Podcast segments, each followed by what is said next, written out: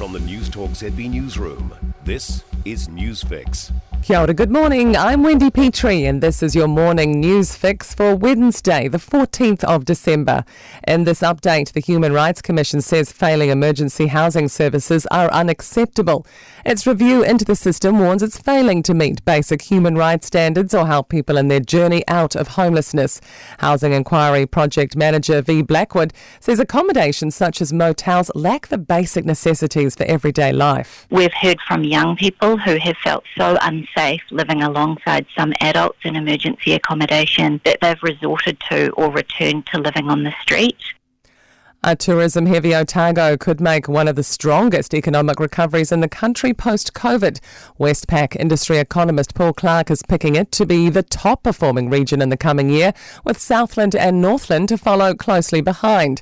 A new Westpac regional roundup report has highlighted regions depending on agriculture, horticulture, and tourism are expected to outperform those that don't.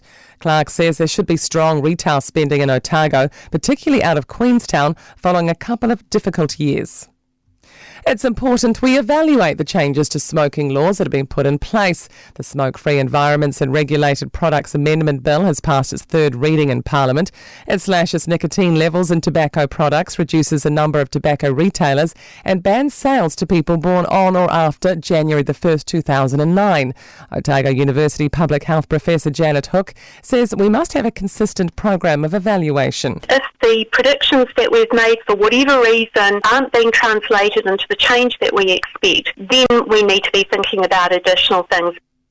A showdown in Fiji with two former coup leaders vying for the top job. Locals will cast their votes today in the country's general election. Prime Minister Franklin Bainimarama, who's been around the role for 16 years, has been challenged by Sitiveni Rabuka, who instigated a coup in 1987. The foreign minister says Kiwis will be watching with trepidation as Ukraine's president addresses parliament this morning. Volodymyr Zelensky is speaking via video link this morning, nine months into Russia's invasion of this country. Nanaia Mahuta wants no one to see war and everyone will be eager, she says, to hear Zelensky's assessment of the situation. She says they'll continue to support Ukraine. The Bluff Oyster and Food Festival has been canned once again. The festival was due to be held in May, but has been postponed due to a former hotel adjacent to the site having a dangerous building notice on it.